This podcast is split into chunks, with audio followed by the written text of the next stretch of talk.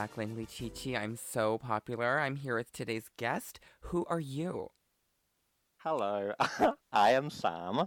Um, I um, I guess I can call myself a filmmaker, even though that feels Absolutely. weird. Great. Okay, I'm a filmmaker. I made a film.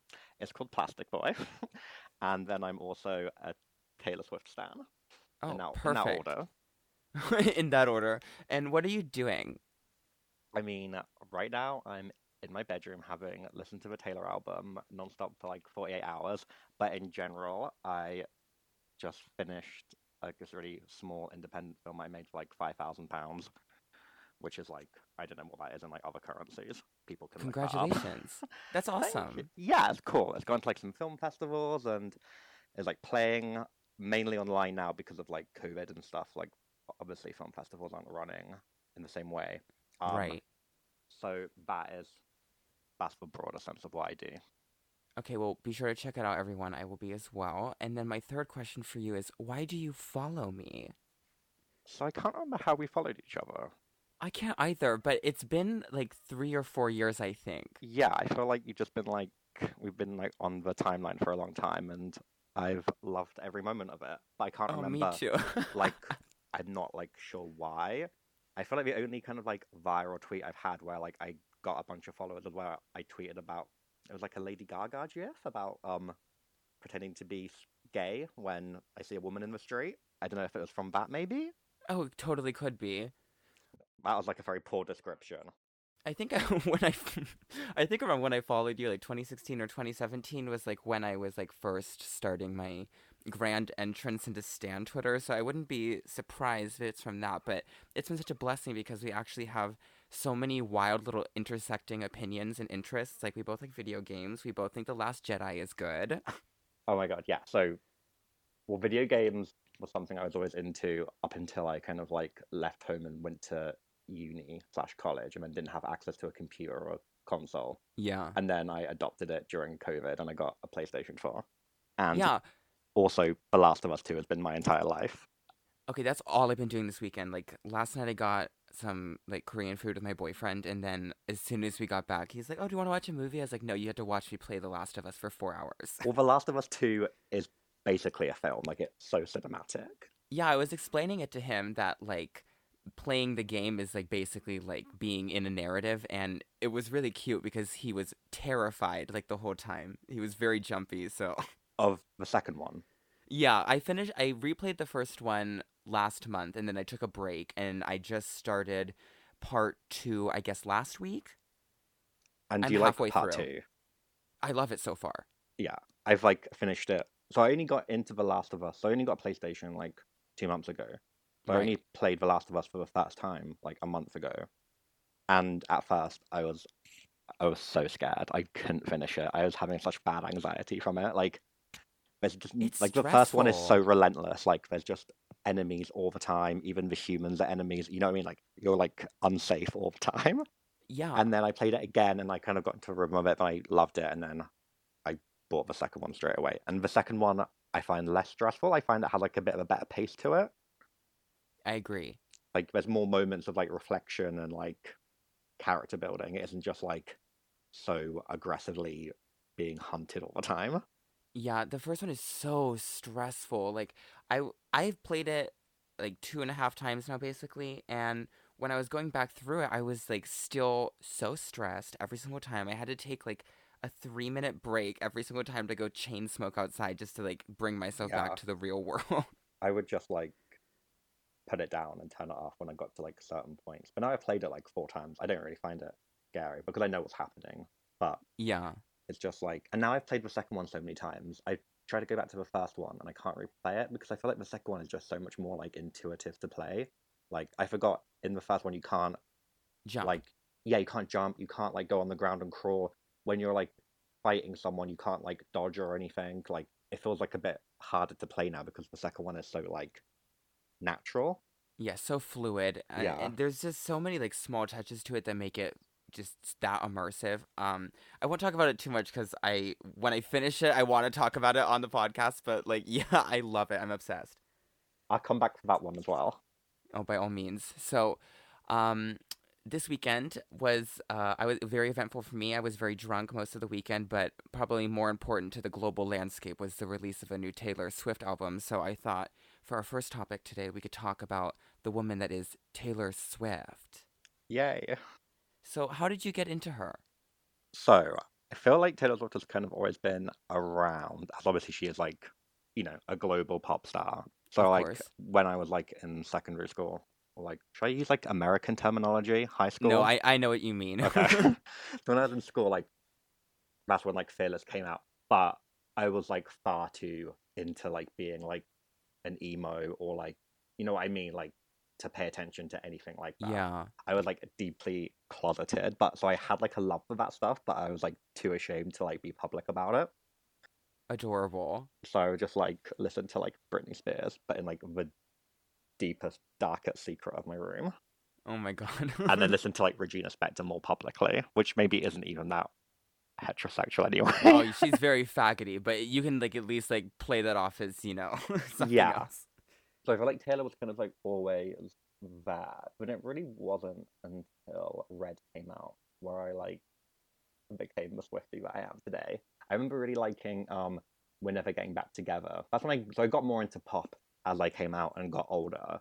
Um so then when Red came out like 2000 and oh my god. I won't say 12 Something like that, yeah. if I get that incorrect, I'm embarrassed. Um, and then so yeah, I loved We're Never Getting Back Together, and then I kind of followed it from there. And then when Red came out, I it just like it just like changed my life. And I it's my favorite album. I don't think it's like the best one. It's like a bit incoherent at times, and it goes on for like a long time. But I remember like going through like a a tough boy situation at the time, and it like Mhm. spoke to me a lot. And I remember just like walking down the street and just like playing it very casually. And then the opening song, State of Grace, which is like my favorite song now, played. And it just like hit me so hard. Like I never heard really anything. I didn't know like a, Taylor Swift song would sound like that because it's like really soaring and it, it's like really lyrical and it has like really great instrumentals. And then from then on, I was never the same. And then that album was like I feel like a good time to get involved because then obviously I knew you were trouble and songs like 22 were like very big. Um, yeah, it was like 2012, but I had liked you know I'd liked Love Story and all the singles before, but I never like I was too involved in being like either emo or like really pretentiously indie. Sure. I get it's it's funny because I have a a very different experience in that because I guess like probably like outside of the US like Taylor Swift is like, you know, kind of gay icon pop star, you know, that kind of celebrity, but when she started her- her career in America, she was very country girl. Yeah, And I am from the country as it turns out. So, uh, she was really popular with everyone um when I was in middle school and um our song oh my god, what song! yeah, I heard that song all the all the damn time, and like whether I wanted to or not, like I kind of developed a little bit of an a- an affinity for her, just because I was so exposed to her music. Um, and then I guess like the turning point for me was Love Story. I bought Yeah. that on my iPod Touch, and I bought the music video. like I bought it, Oh my god, what? Oh, on iTunes. yeah, on iTunes. I could have the music video on my i on my little iPod Touch. so funny. We have like a similar thing in the UK where it's like Virgin, which is like the like you know you get like cable as a kind of that, and you can Right. buy music videos on there, but you can only rent it, so it's like a pound for like one watch. And so you, how many pounds were dumped into Taylor Swift's wallet? I mean, probably at that point, not that much then. But if I had, if I were to go back now, it'd be millions. Well, we have YouTube now, don't we? So that stuff is like so irrelevant. I've been seeing a lot of people saying that the way to get Cardigan, the lead single from Folklore, to get to number one is to buy the music video. But Right. why? Why would I ever do that? Like, I can watch it for free. Yeah, sorry. I the only people whose music I buy anymore is I only buy Utada Hikaru's music at this point. And I'll buy like used CDs when I'm like, oh, cute item, but I'm not gonna, I'm not gonna buy a digital single. sorry. Yeah, no. I well, I bought this album, but I don't really, I never do it, but only because with the physical release, there's like a bonus song. Oh Um, yes, because she's she's got to get those sales up. Yeah, you do. Um, so I ordered the physical. Re- I ordered the physical CD, but I'm not gonna get it for three weeks, which is like ridiculous. Like Oh, so you have to wait until then to hear that one exclusive Yeah, song. what's the point? I thought I would get it like today. Give me the download, Taylor. Give me the download. So stupid. I guess I bought um the last Madonna album last year. Yeah, I bought Madame X on. Oh, I bought it twice. I bought it digitally and I bought it on CD. Yeah, you do have to get. Yeah, you have to get two of them in. That's mainly why I bought this album because I wanted like the physical thing. Yeah, I want proof of its existence. Yeah, definitely. Um, yeah. So uh, Taylor was very popular with like country children in the United States, so I was into her enough. Um, and then when she started switching more into pop, which I kind of started with Red, but was completed with 1989, I was very much here for her. And it's funny now that I kind of have like the reputation of being a Taylor anti because I actually like was really into her for a long time. I think it's like when someone's been. This is why I think like this album's interesting. So I feel like when someone's been around for such a long time, there's like a bit of people get a bit complacent, don't they? Like, you know, Yeah. like people like fade over time, and not that she's like faded particularly, but I think when someone's been around so much, they, I think naturally you just get a bit like, eh. Like even people who I love, like other pop stars, like Yeah. I go through like phases of being like more indifferent towards them if they haven't released anything for a while. Right. And so I guess for me like the the moment I tuned out was during the controversy that she had with Kanye when he put the video Yeah. for Famous. Um, and something else we have in common is that we both love Kim Kardashian, like unapologetically. Yeah. Oh my god. I So rare. feel like the tide has like because I feel like for a long time it was like okay for like the Kardashians and Kim. I mean, I have always like watched like keep like keeping up and loved her, but like I feel like there was like a moment where it was like four years ago. It was like kind of more celebrated, not celebrated, but you know what I mean. Like it was like I remember like cool people liking her, and I feel like it's already gone back around again. And I'm yeah, it's to, like, gone back around. yeah, I find myself having to like defend liking her, but then I don't want to be in a position where I'm like defending like a billionaire. Yeah. So for me, like, um, it, it appeared to me very objectively at first that, um, like Kim won the day over Taylor, and uh, I I very much unapologetically bought into it because I am a Kanye stan before I am a Taylor stan.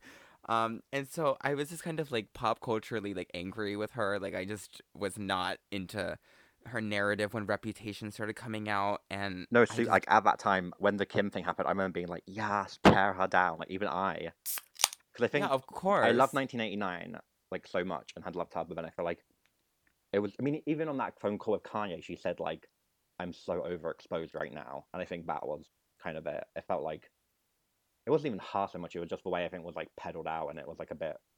I think like towards the end of that era, when the Kim thing happened, that was like I was like, "Yeah, tear her down," even though obviously it was Yeah. all a lie.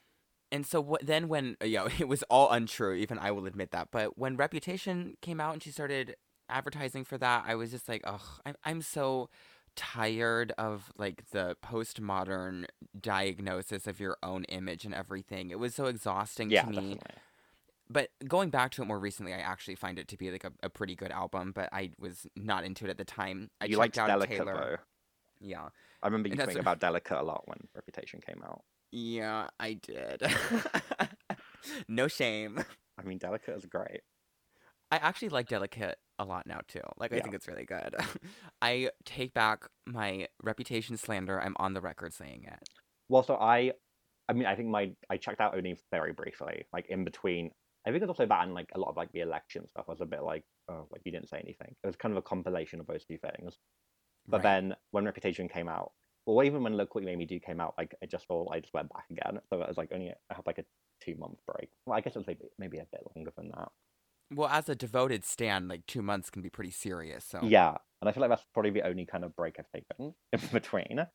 Um, but yeah, I think I remember like when Look What You Made Me Do came out, and like the whole thing of like the snakes. I was I remember like how like deleting everything on Instagram and ev- all social media, and I was just like I couldn't handle the anticipation. Like it was just too much. see, that's the thing about Taylor Swift is that she is like the force of all marketing. Like nobody can sell an album like she can. Oh yeah, totally. Like Reputation was like the last album to sell one million copies in its first week, and like ever, like nothing sold that many copies since in the first week. Even like Lover didn't. But I guess because it is like a different landscape now. Like if like, streaming becomes more and more powerful each year. Yeah, because at that point streaming was like pretty set in, but like not to the point where it's at now. Yeah, now it's like now everything's so like that's why like I mean I really liked Lover, but it was very much like I feel like it's engineered to be on playlists and you know what I mean, like like Spotify Yeah. playlists, and it was like had different songs to reach different playlists and different charts and stuff. Like it's so I don't know what the term for that is, but like everything is so like geared towards streaming. It's like quite exhausting. Yeah, and I don't hate Lover. I just um I don't know, after like 1989 and Reputation, like those are two very like narratively strong like records that have Yeah. like a lot of a lot to say about Taylor and are like very complicated in their own ways. I just found like Lover is just kind of like, eh, okay. Like I I know I know what she's saying and I'm like, ah, it's just not that investing to me. I did. I mean, Lo- Love is not like it's not my least favorite, but it's not like my favorite. I feel like Lover has like a few different lives. Like I think I kind of hate all the singles. Like obviously I hate me, and just like Oh, in I my forgot that song existed. it just Thank doesn't- reminding me. it just doesn't exist to me. I just try to like block out every day. Um, and I think like when you get to the actual songs, like there's like a lot of really good. Like I love um like Cruel Summer. It's like the best song she's ever made. Not ever. That's like an overstatement, but but I know what you mean. Like there is a bit more muddled, whereas like Reputation in 1989 felt very like to the point and to the heart of something. Right. And um, I think that my usual problem with Taylor Swift is usually not about her as a person, it's more about the media response to her and her engagement with that, if that makes sense. Because I don't have any specific qualms with her. I mean, I think sometimes she definitely likes to get in her tea with the the victim narrative, um, and sometimes it's justified, and sometimes it's not. Yeah. But all of her, all of her interactions with like her public image can be a little grating sometimes. Like in terms of like the squad and stuff. Yeah, like the squad. Um, I mean, all of the the Kanye stuff has just been a mess from square one. Like it's never been good on either side. Yeah, I mean they do both like really benefit from that feud though. Yes, they do. I will say that Taylor definitely benefits more, at least like in America, because She has recently. Yeah, and there's a like a race narrative there that's very unfortunate where um I think a lot of like further right people kind of see like Taylor as like a white idol that they must like protect. She's like kind of like a symbol of um American whiteness for a lot of people and so they Does kind that of jump exist? 'Cause I Yeah. felt I wasn't sure. I know that like it was like assumed that she was like a white supremacist, even though like, but I mean, even if you don't like Taylor, that's like a wildly hyperbolic thing.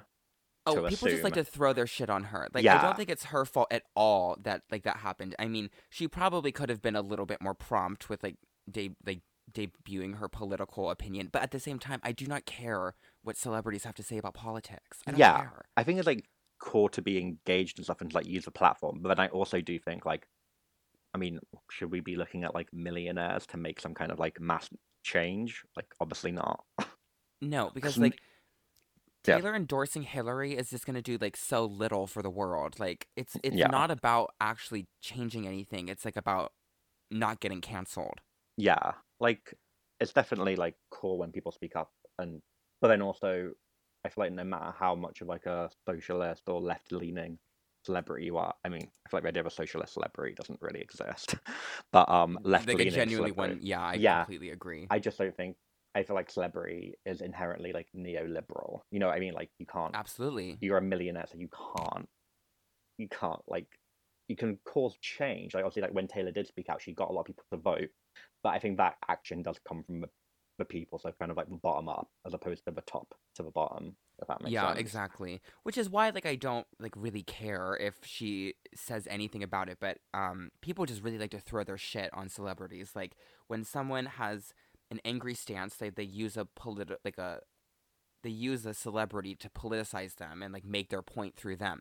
So Taylor is really used by a lot of people to make points for I mean for white nationalism as it happened before and it's not her fault it's just that people use her image to do that well yeah i mean i feel like in terms of like celebrity criticism like she gets like i would say like more than most i feel like Oh, Britney, totally. Britney and the Naughties had like a lot, but like that felt very concentrated, and now she's very well. She's very much left alone, except like free Britney, but that's kind of the people being on her side in a way. I think Taylor is truly one of the most like politicized, like talked about musicians, and I feel bad for her because like it's not like really her fault.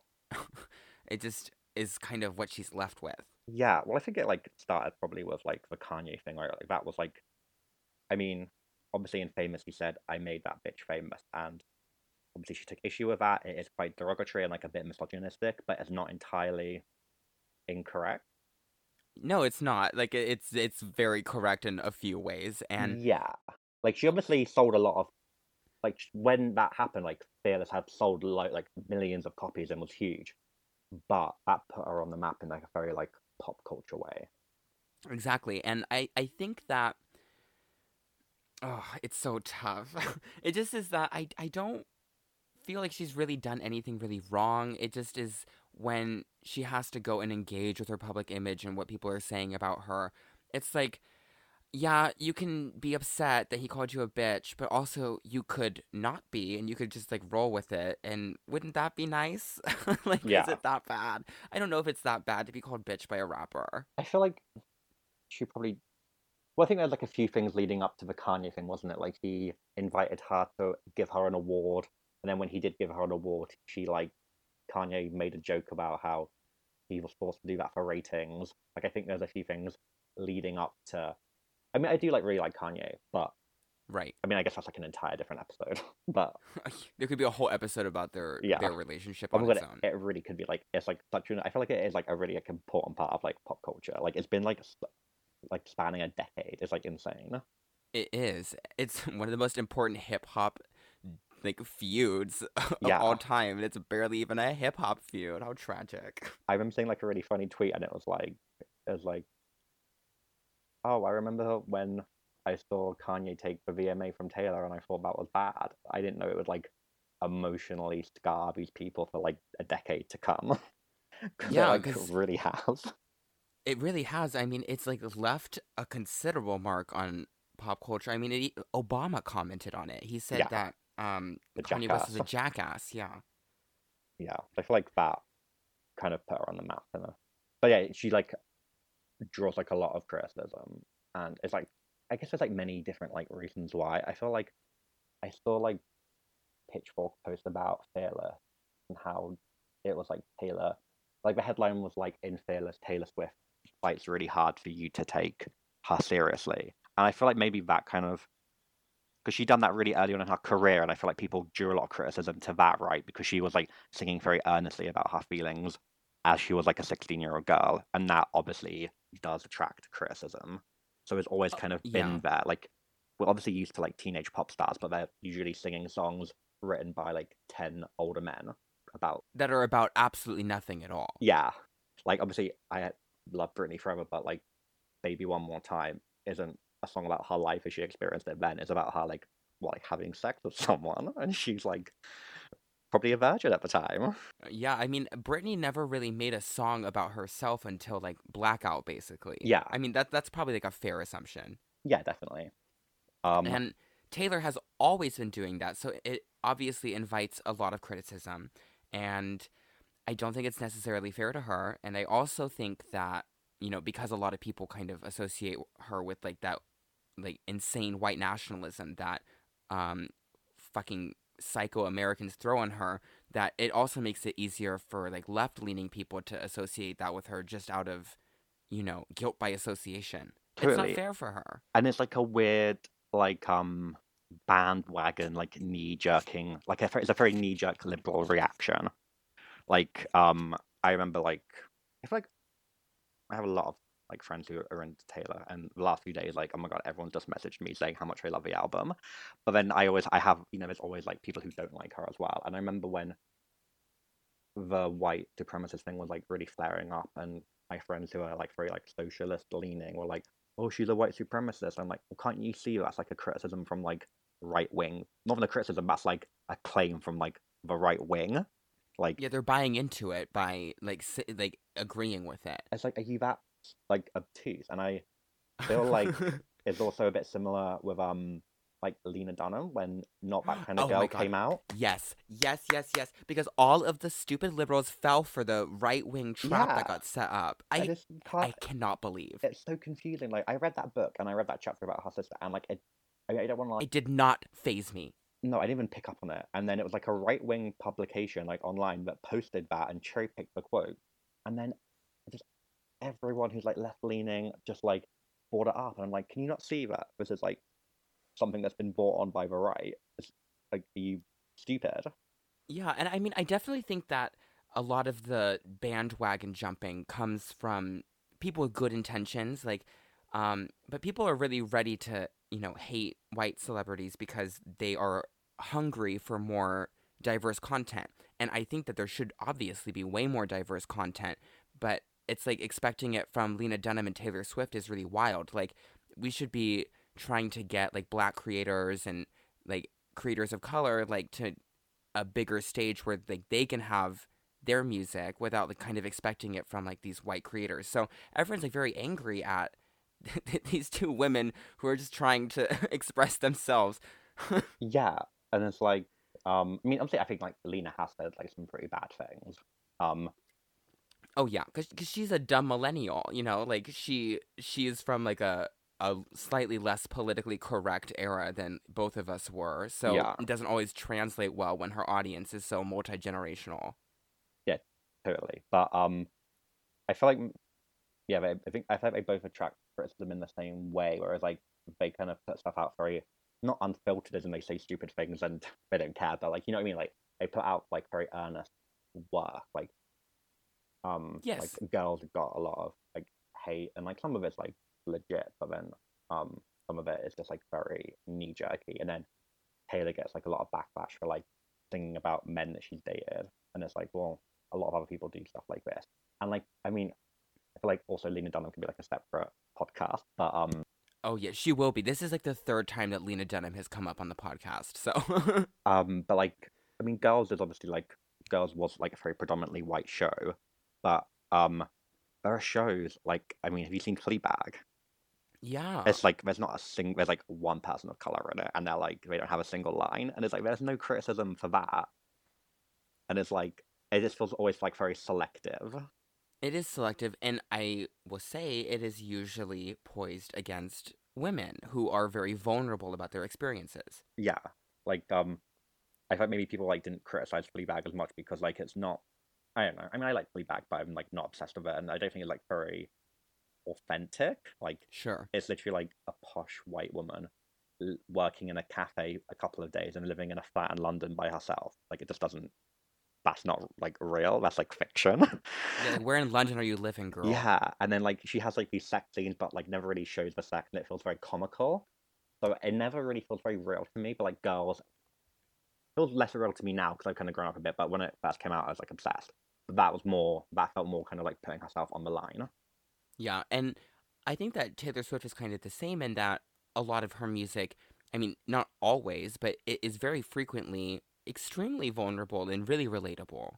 And it's Oh, very yeah. earnest, you know? Totally. That's why like when I saw that um the pitchfork thing about Fearless, I was like, oh yeah, that's like really true about Fearless. How it is like a teenage album, and it's really like fighting for people to take her experience seriously at that age, which men, you know, like middle-aged men who listen to music and work for these like magazines are like very dismissive of doing Yeah. and um gays I feel like also gays and Taylor Swift could be like a whole thing. Um, I feel like gays don't want to listen to like earnest songs about a female experience that are authentic. They just want to hear like an album with like 15 songs with like 10 co-writers per song about sex, but from different perspectives.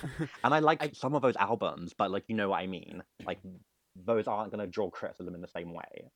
Right. I, I think my um image of how gay men like relate to female pop stars is that like they like to see the extremity in their experience. Like gay men like to see like the extremity of gay feeling like executed by a woman because when a woman is performing it, um, it became it becomes like a kind of like performance of suffering. Like it's almost ironic and it's very easy to um, identify with. So it's either like one way or the other. It's like they want like the hypersexualized music or they want like women who are emotionally like torturing themselves, like lashing themselves so that they can like go either way. And I think there's like validity in that, but it's like yeah, the the it's basically between like Tommy Genesis and like Bjork on Vulnicura. It's like they want one or the other. Yeah, definitely. And I feel like, yeah, I mean, it's like boring. I don't like tear down like other or compare Taylor to other pop stars, but I feel like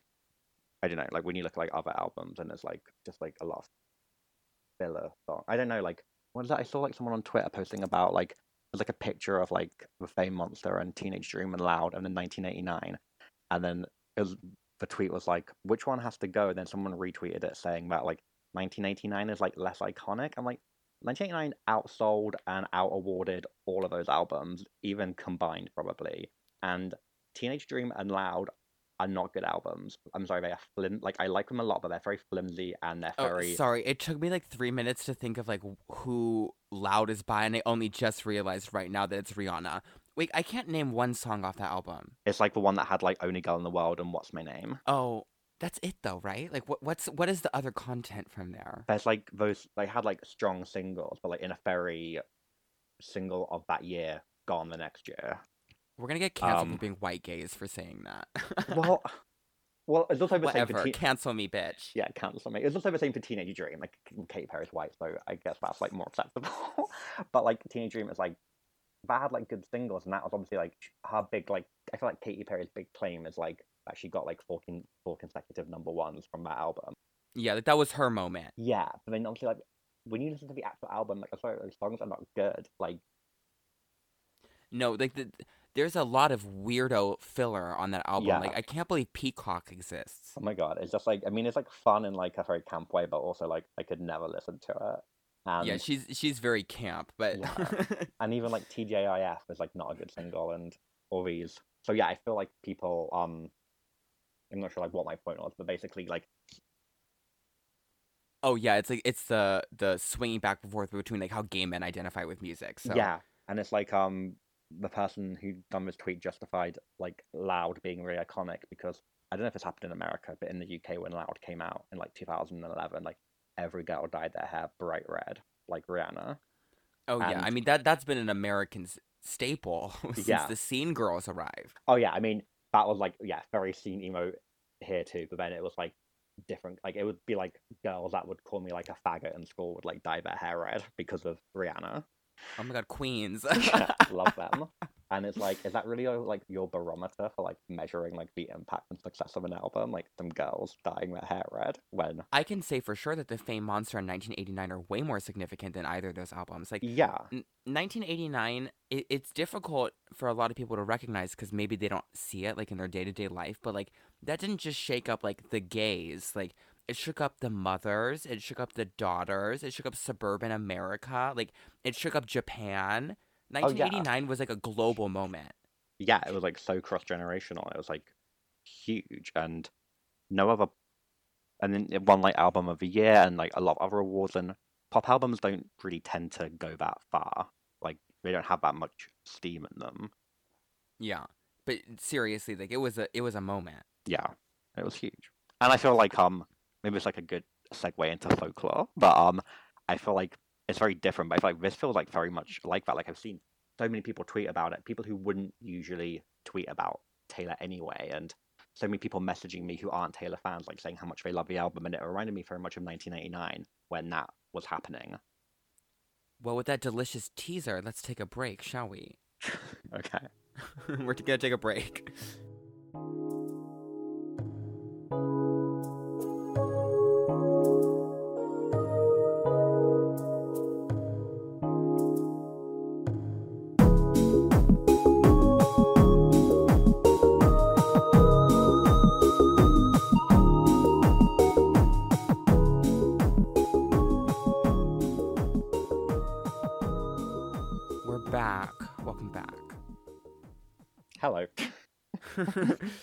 uh, during the break, I I just got some. I got my highball and I got some ice in a glass. So, uh, cheers. Cheers. I have no drink. I mean, it's literally 12 in the afternoon here.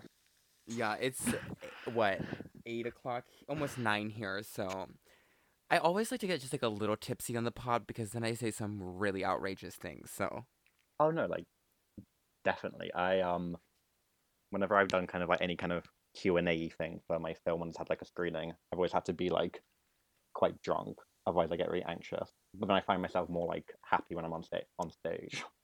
Now you also act in your short films as well because I watched some of your web series that you did, and I was curious, like, do you have like, is it anxious for you to act? It was always kind of like very nail bitey for me.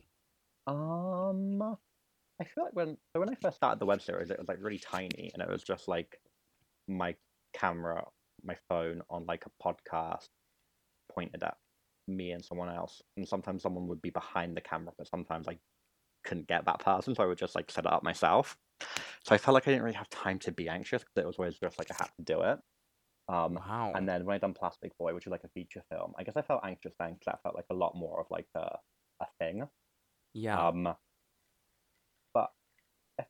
I mean, like characters, quote unquote characters I played are like so like kind of like based on me and stuff. That like I would probably feel more anxious about having to find someone and kind of install all those like nuances into them.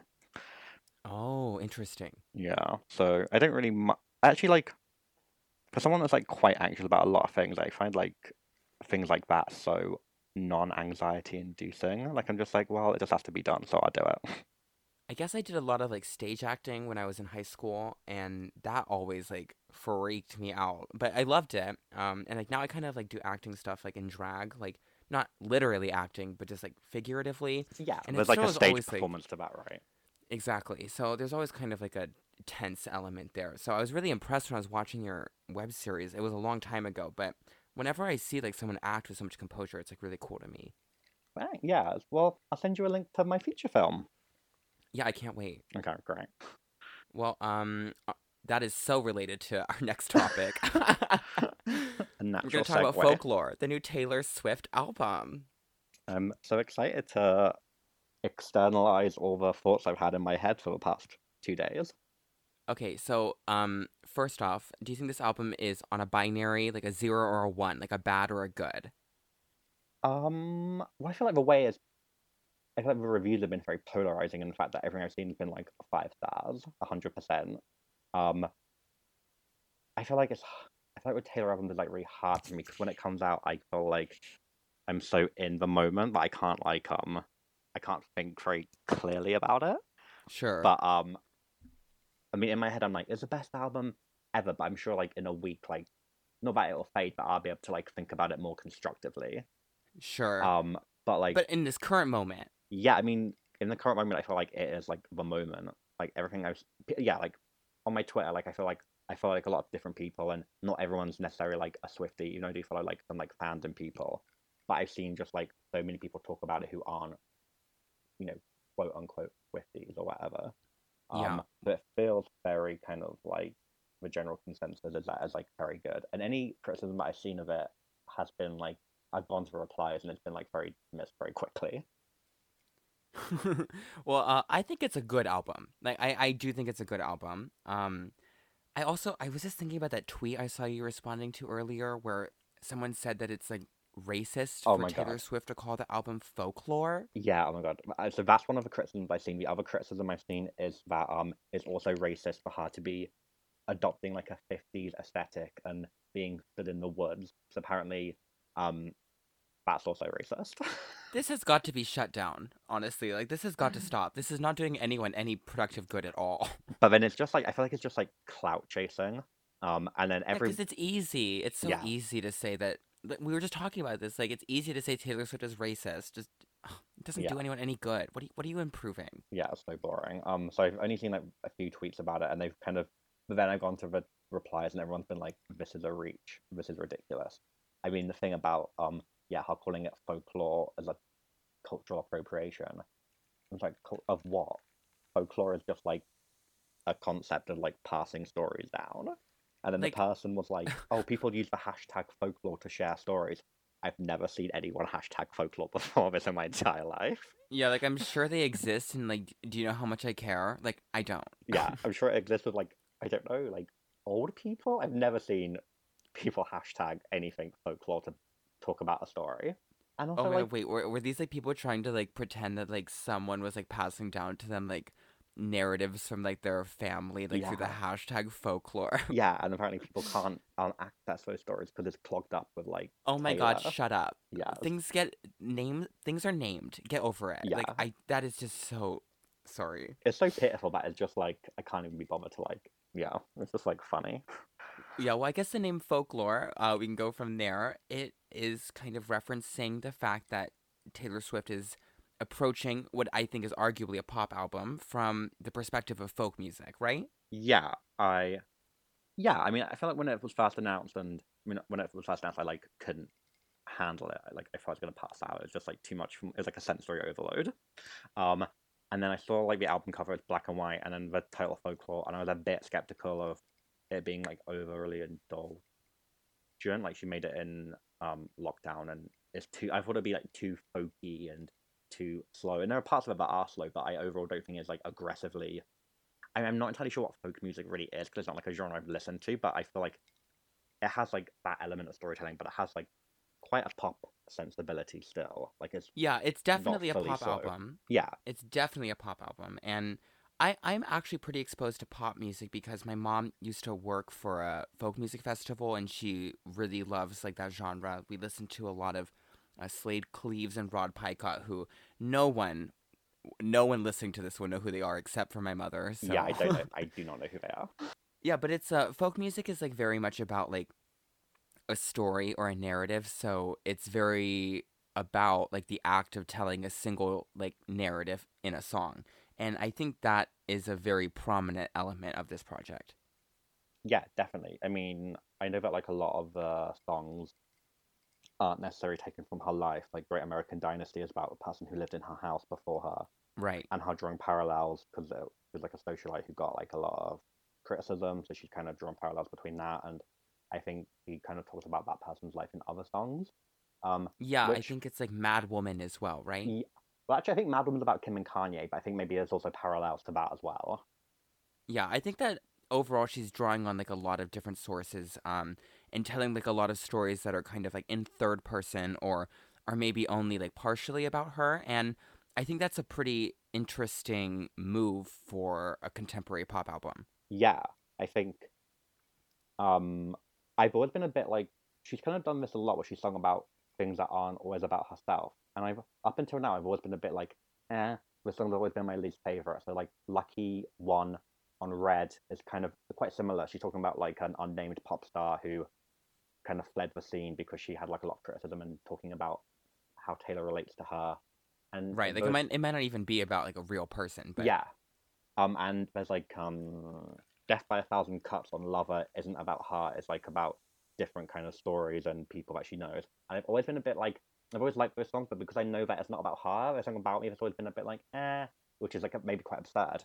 But then this album, I feel like because it feels very strong and textured in those songs, even though they aren't about her, like they feel very informed and close. So it's kind of shifted my perspective on the other Taylor Swift discography. Like there's a song on her first album called Mary Song, which is like really country and is about just like I think it's about the her neighbors growing up and their them like falling in love and getting together. And I always Sure. liked that song, but I was like, oh well, it's not about her. It's a bit of a cop out. But this, I feel like now this kind of has created a new element of like the Taylor Swift canon for me, where the songs have like a cross generational element.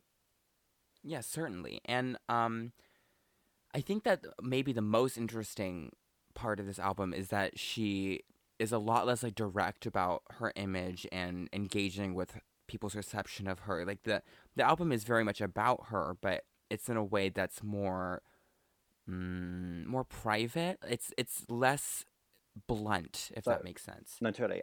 Yeah, I have like a lot of like opinions on this like specific topic. I feel like um, so there's the song "Invisible String," and I feel like she kind of does this a lot. I feel like there's like a review for the album in the Guardian where it spoke about how Oh, I read that. yeah, and I can't remember which bit it said, and maybe it wasn't that long, but it touched on it, and it was like about how this album has kind of like deconstructing like the idea of Taylor Swift and a lot of the trope of a Taylor Swift song. And um, I think Invisible String, she does that quite a lot. She talks about, so I think Invisible String is very much about her and her boyfriend Joe. Um, and in the song, she talks about how he, the first time he came to LA in a car, that Bad Blood was playing on the radio.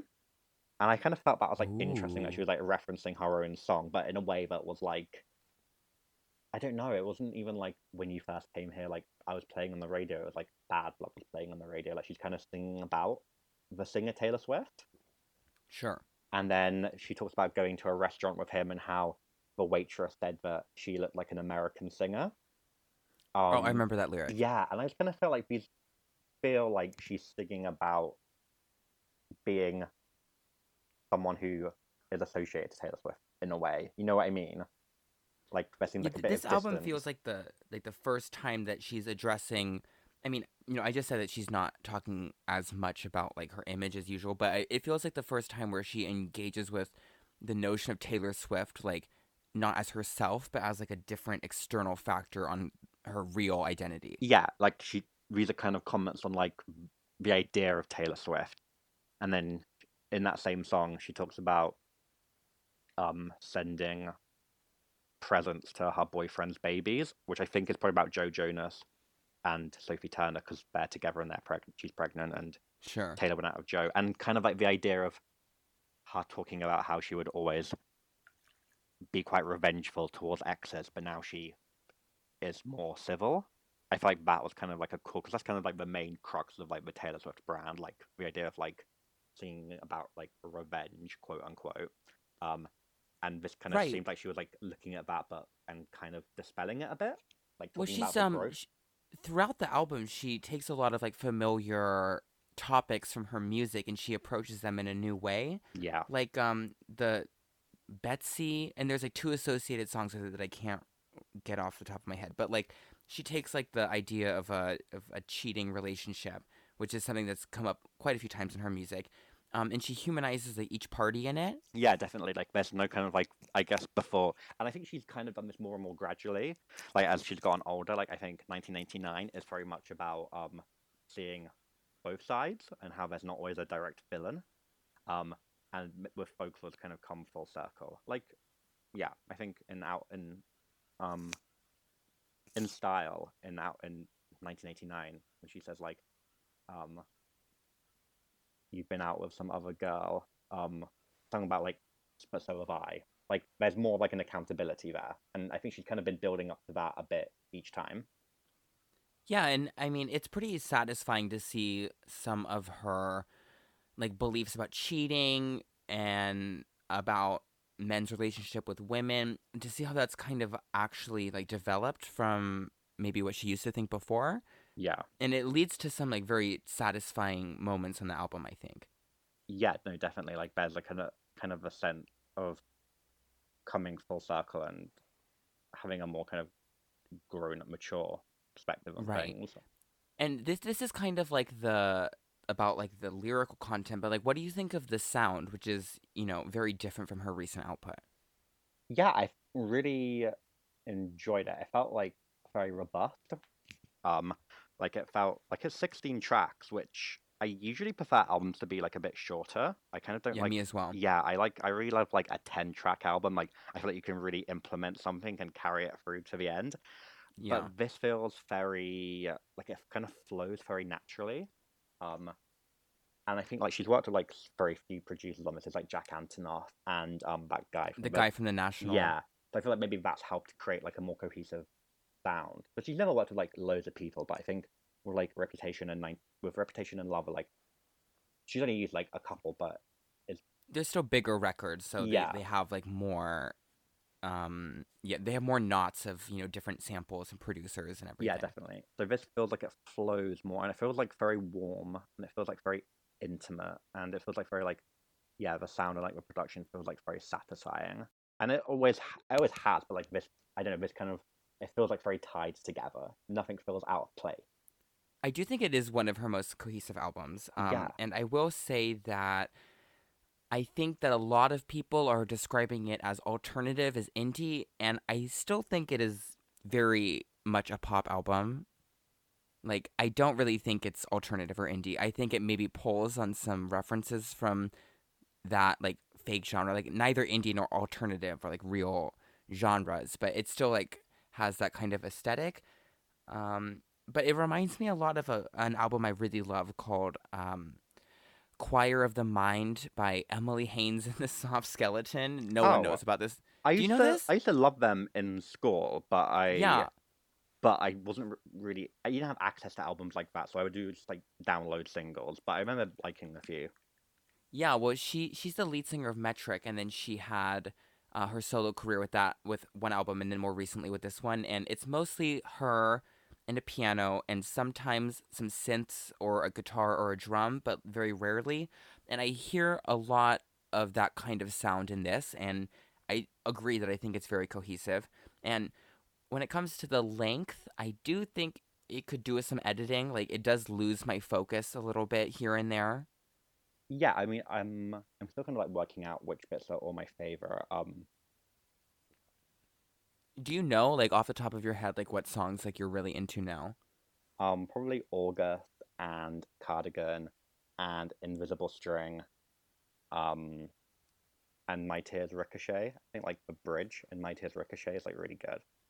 Oh yeah, Um, and I think that that's a really My Tears Ricochet is like a very good example of how this album is so concerned with um like reflecting on herself, but in a way that sounds it's approached differently than it would have been in her earlier music. Yeah, definitely. Um, yeah, no, yeah, that song is like so good. Um, but yeah, I, I agree. Like, it feels like she's kept a few more things private, but it also does feel very open and candid in a way. Yeah, like you know, we were just talking about how a lot of gay men expect their female icons to either berate themselves or to just like horror in front of everyone. And I feel that there's a lot of restraint in this album where she doesn't have to lash herself so much. No, yeah, definitely. Like, uh, um, well, I feel like she hasn't really hedged her bets in any way. Like, Beverly isn't like um just like a big pop radio friendly song put in here just to, you know what I mean, like appease a certain audience. Yeah, I think it's it's very much her creation from start to back, which I think is one of the album's best qualities.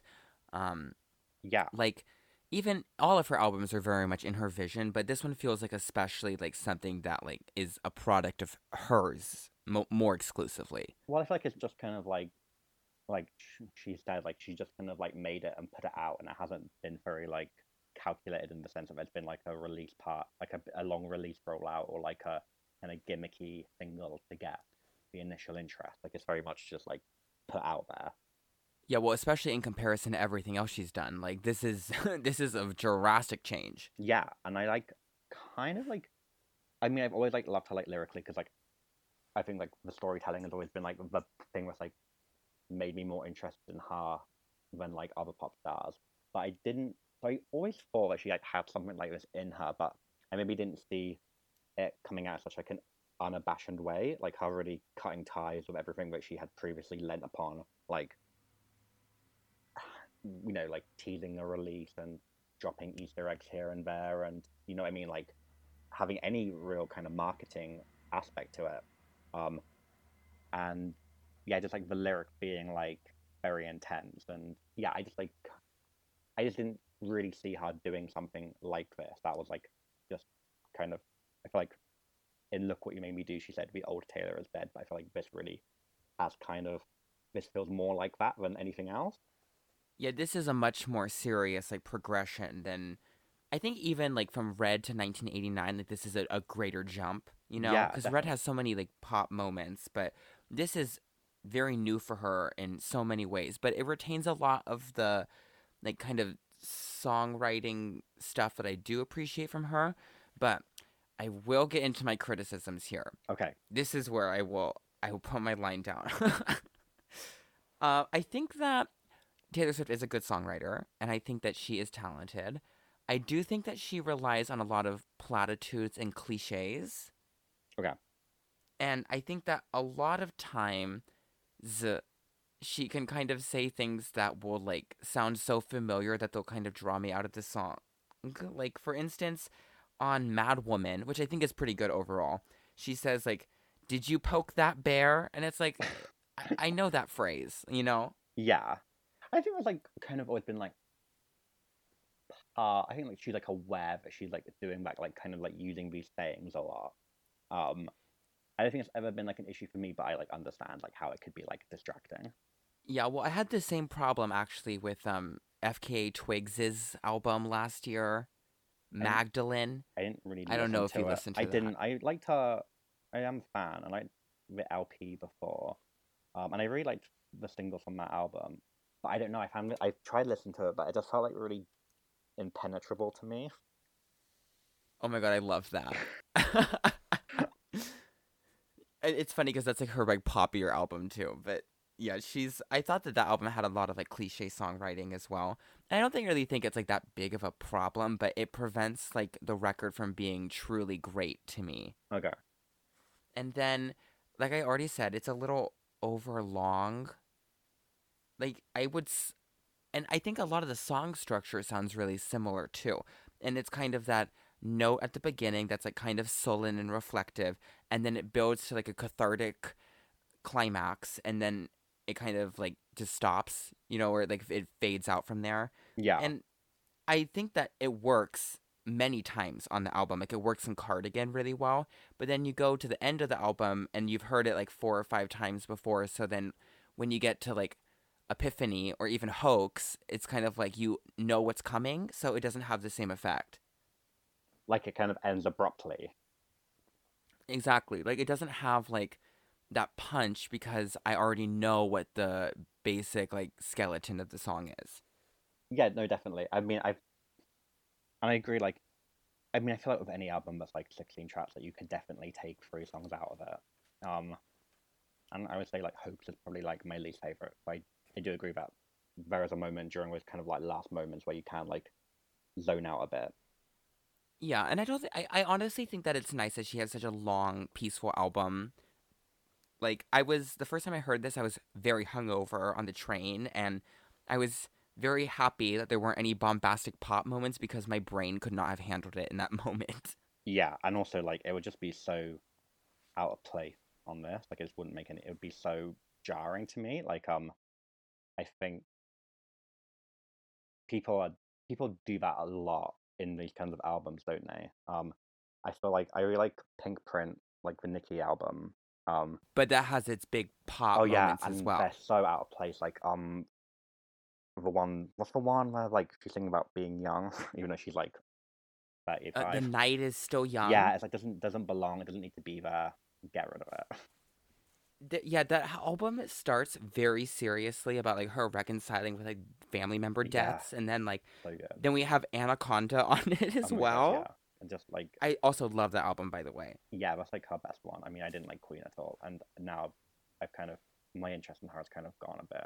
Um, I I like Queen, um, but I yeah, I get- agree. It's it's not the Pink Print. I didn't get I didn't get any of it. I didn't get why there's a lead single called Chun Li. I didn't get why she was like dressed like she was in The Lion King on the front cover. Like it all just felt really confusing.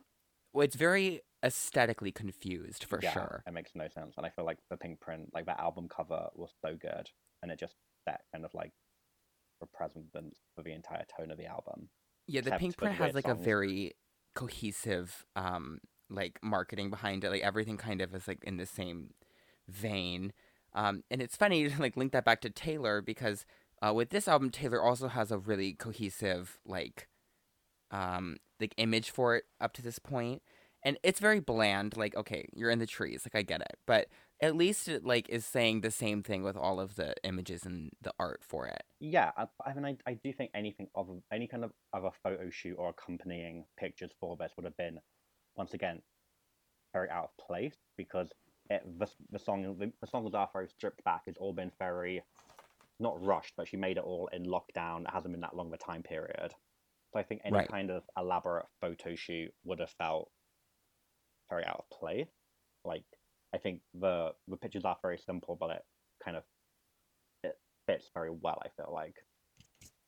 Okay, so I want to ask you what some of your takeaways from the theme of the album are. Like, what do you think that this album is communicating as a whole? So I feel like she's really exploring storytelling as like a whole, as opposed to implementing it in her songs. Um, so she's obviously talking about like in songs like Last American Dynasty and Betty, she's singing about things that didn't happen to her directly, but there's kind of like the generational crossover. Sure. Um, um, I, so yeah, I think, I think it feels very much more about the idea of storytelling as just opposed to telling a story. It feels like a whole lot, look at everything about that. Um, Yeah, I agree with that completely because, um, you know, kind of like I was saying earlier, she approaches a lot of her familiar subject matter in a different way and she's talking about it in a new light. So I see where she's kind of like breaking the normal narrative structure of like what her music sounded like before. yeah, like it really does feel like um, like a, it feels like a lot about, not that the songs are about kind of like radio autonomy, but this in itself feels like she just really kind of like cut the ties of any idea that you have of Taylor Swift. Yeah, Um, exactly. and um I feel like I'm still kind of just like working all the songs out, but it does feel like she's kind of aware of what her strengths are in this and she's really playing to them and isn't kind of making is like is quite unapo- I mean unapologetic is like a bit like a trite term for this kind of stuff, but like it feels quite unapologetic in that sense. That's- yeah, exactly. yeah. Yeah, and I think that this album does have like zero pretenses about like what you care about like the image of Taylor Swift, which is one of the reasons that I think it's pretty solid is that it's so detached from like her celebrity and her icon that it can really just be approached on its own merits. Yeah, like there really are no gimmicks to it. And I think like in terms of pop stars and the idea of gimmicks, I do think Taylor relies on them. Oh, she loves her gimmicks. She- We we know. She does, but um I think she does rely on them less than other people, like other pop stars. Like she's never I don't think maybe that's why like gay men tend to not be a fan of her as much because like there's never been a big thing about wigs or elaborate costumes. You know what I mean? Like in the sense of like Gaga or like Katy Perry or someone. Yeah, and she's only kind of done that more recently with like um you know, I think of like look what you made me do. Or I think about all of the faggots that she put in um what is that video from Lover? You need to calm down. Th- That's it. I hate that song. I I'm never really a big fan of her lead singles. They always just see they always feel like very like um red herrings to what the actual album's about. I yeah. don't mind that song as much because I really hated me and it felt like that was at least a, a step in a better direction. Yeah, at least there's no uh-oh in that song. Yeah, oh my god. My God. uh, I guess that for me, I think the the main takeaway of this album is that um, Taylor can tell a story, whether you like it or not. Here she is telling stories, and for that, I think it's like a very simple, like rewarding album. Um, I think that for this kind of genre of like more deconstructed music, I don't think it's like particularly revolutionary or important to the overall style, but I, I do appreciate it for just being a product on her terms and just that and nothing more. Well, I feel like I mean, if this was like if it was like an album released by like um a kind of more run of the mill indie singer songwriter, then I would like like it a lot. Um, I think like within like the Taylor Swift kind of like canon, it feels like quite a revelation because like this isn't something that like pop stars put out. Like you Yeah. would never see an Ariana Grande or a Katy Perry put out something like this, and um, to be honest, they don't have the range. Um, So I feel like in that sense, like it kind of is. I feel like it's quite. It's kind of in my mind, it feels like it's very much changed the idea of like what you can expect from a pop star. Because it- it's very unexpected, and um, maybe the next album won't sound anything like this, or I mean, who knows what'll happen now? Um, yeah, I'm curious too because I was interested after Reputation ended, um, like where she was gonna go with her image, and she kind of went back into like, I'm not gonna say generic, but like to like you know more happier.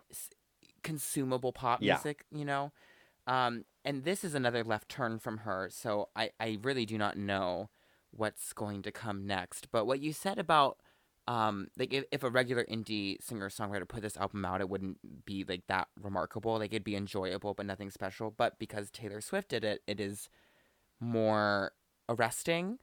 I think that's so interesting because you know, obviously she's kind of pushing back on her image in so many ways here, but like you still have to know who Taylor Swift is and like understand her discography to really get the full effect of this project. Yeah, I mean, I feel like I can't speak from that angle because I'm so aware of everything, but I do feel like there are a lot of people I know that haven't really listened to Taylor albums before and really like this.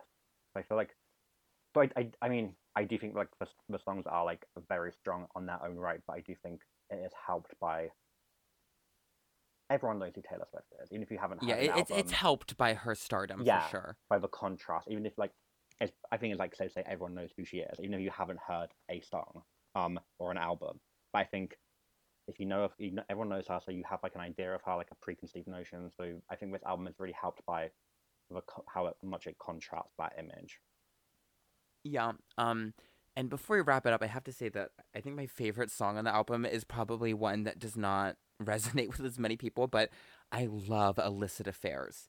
Oh yeah, I know. I love Illicit Affairs. Um, um, I love. I feel like the only one that I've like leaned towards less is Exile. Um, but Yeah, I, I see that one is getting a lot of traction, but I felt nothing. well, I found it just like really jarring how it opened with like Bon Iver and his like really deep masculine voice. Like it just Well, yeah, of, like, because he always sings me. in a falsetto. Yeah, and this was so, So deep. I was startled. Yeah, and it was like maybe if it started with her, it would like lean me into it a bit. And I do like the lyrics. I like "You're not my homeland anymore," but um, I think 'cause it opens with him, it's like a bit like, oh, okay. Yeah, I thought it would, that song is fine, but my favorite lyrics from Illicit Affairs, I can't get over it. when she says, um, a dwindling mercurial high. I was like, oh my god. I don't know about you, but I have had plenty of experiences with men in relationships. Oh my god, I've had none. Oh dear, I was hoping that maybe fil- you I've seen- had. I've seen films about it, so I can I can relate kind of from the Oh. Yeah, meanwhile, like my entire like college career was with like men who were taken and then flash forward to my life in Japan and that only continued until very recently. So when she wrote about cheating and um, being the other woman in such an empathetic way, I hadn't experienced that cathartic release since Lana Del Rey is the other woman. Oh my god, that is like the song I always skip from Ultraviolence, and by skip I mean just stop because it's like the last one. Do you like Ultraviolence? That's my favorite Lana album, I think. Oh, that's my favorite Lana album too. Oh, period, Definitely. bitch. That album is so fucking good. Mainly because it opens with like um Cruel World, which is Ah, just like Cruel World is amazing. I love Lana. I love her. Rec- I've been like really getting back into her recently and like going through her discography. Like I just I've been re-listening to Ultraviolence a lot, and then I did um Honeymoon yesterday. I was so shocked about how good it was. I forgot. Yeah, Honeymoon is like the one that I feel like is really overlooked. But Yeah, because it doesn't have like a big moment for her. It's It's, quite like very atmospheric Folklore. and slow. yeah, it has like it's like a bit similar. Well, I feel like ta Lana's kind of gone like that route ever since Born to Die. Like she really Right. put out like um Blue Jeans and National Anthem and all those songs, and then was like, "Now you'll never get Never mind, like pop. again." I'm done with you. yeah. And then for 20 minutes, she was like, "Okay, Lust for Life," and like that, now that's done too. Thank God. Oh, lust for Life is like the weakest album, except I really love Get Free at the end. Um, but Oh, Get Free's beautiful. yeah, I, Get Free's I, amazing. yeah, Lust for Life is a disaster, but So um, I when it came out, I was really obsessed with it because like it was like that cathartic Lana moment. So I kind of like it like off of memories, but no, it's not good. Once again, like it has like a lot of really good songs. I love like Thirteen Beaches, but it has those like God, there's that that bit in the middle where it has all those long songs with all those stupid random people I don't need Stevie Nicks on a Lana Del No. album. And the thing is, like, Lana had like never really collaborated with people before. Like, it's very seldom for her to do so. And I kind of like the idea of her opening it up a bit more to do collaboration. Yeah, me you too. don't need to cram five in the same album. Well, we might be getting a new Lana album this week if she actually puts out that like fake spoken word album or not. So we'll see. I mean, I will love Lana forever, but I feel like um, Likewise, I will never give up on her. but then um, I I have felt like a bit of an incline in interest only recently, ever since she'd done all those awful Instagram posts. Oh yeah. I mean, okay, my my take about that is that Lana Del Rey is like ultimately like a dumb white girl. She has never been anything but that. Like why are you surprised? I know, but it's just like the way that it was just like. I feel like she's always been very like in public. She's always been very poised, and she doesn't have many feuds. And I mean, about hilarious Azealia Banks thing, but um, Are you laughing? Oh my god. was- that was one of the most stressful days in all of my standing history. Oh my god, it was. so weird, and how Lana was gonna go and beat Azealia up. It was just Yeah, insane. the the whole the whole look of that is not cute. And it was sad because when they first kind of like debuted in the same year, they were like friendly. They were chummy. Yeah, it was so sad seeing that. But so I feel like the idea of like Lana is like she's very poised and hasn't doesn't always comment on stuff and has an enigmaticness to her. And I feel like just her posting all this like ranting crap was just like, oh, hun, like please. Well, she's lost it recently because she she's getting a little more recognition. So that era of Lana might be done, unfortunately. I mean, and I like I like the idea of her like being more vocal, but like about things that are correct. Like, I mean, I think the mainly the thing from what I took away from that like Instagram post was how she said that Kehlani has a number one and Kehlani does not have a number one song. like that was the funniest part for me. Where did she hear that? Like, did her cop ex boyfriend tell her that? I mean, yeah, she just was so uninformed about what she was talking about, and then she was like, "Beyonce has a number one." Is like Beyonce's had a number one for like decades, which isn't like a development. Yeah, like Lana, I know that like you want to be hurt and your glamorous feelings and everything, but just like maybe just like pipe down a little bit. Yeah, it's embarrassing. Also, I just remembered what my favorite lyric from Illicit Affair was. Oh, tell me. I love it when she says, "Um, look at this godforsaken mess that you made," and then she said, "You showed me colors I can't see of anyone else." And it's like, "Don't call me kid, don't call me baby." That whole bit is so good. Well, audience, don't call us kid. Um, Sam, thank you so much for joining me. This was so fun. This was so much fun. Sorry if it was like a bit rambly in times, but I had a great time. Rambling time. is good on I'm So Popular. okay. Great. I'm so excited. All right, everyone. I think that's all for now. Matane.